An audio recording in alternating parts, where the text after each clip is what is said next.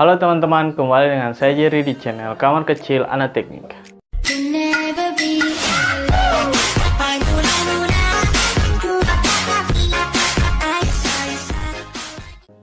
Di video kali ini saya akan membahas mengenai keprihatinan saya tentang apa yang dikonsumsi oleh anak-anak di masa yang sekarang ini.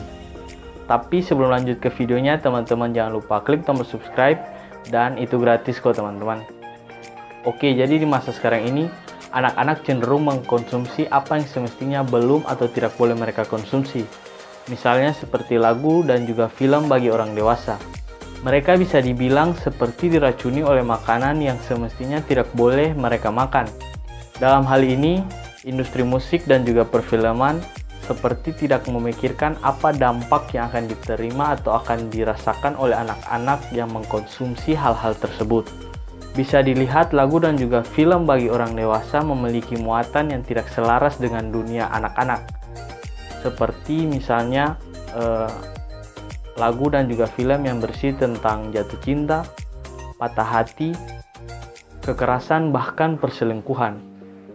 Dan yang paling saya prihatinkan yaitu ketika anak-anak tersebut eh, menyanyikan lirik-lirik lagu tersebut dengan penuh penghayatan. Yang semestinya mereka mengkonsumsi atau mendengarkan lagu yang memiliki pesan moral dan juga nasihat yang berguna bagi kehidupan atau menjadi karak- dasar karakteristik mereka di masa yang akan datang. Selain itu, bisa dibilang regenerasi penyanyi cilik yang ada di Indonesia sangatlah terkesan lambat. Bisa dilihat pada tahun sembilan puluhan kita punya penyanyi cilik seperti Joshua, Tina Tun, Sherina, bahkan Trio Kwek-Kwek. Dan di masa sekarang ini kita sangat sulit menemukan aktor dan juga penyanyi-penyanyi cilik seperti mereka.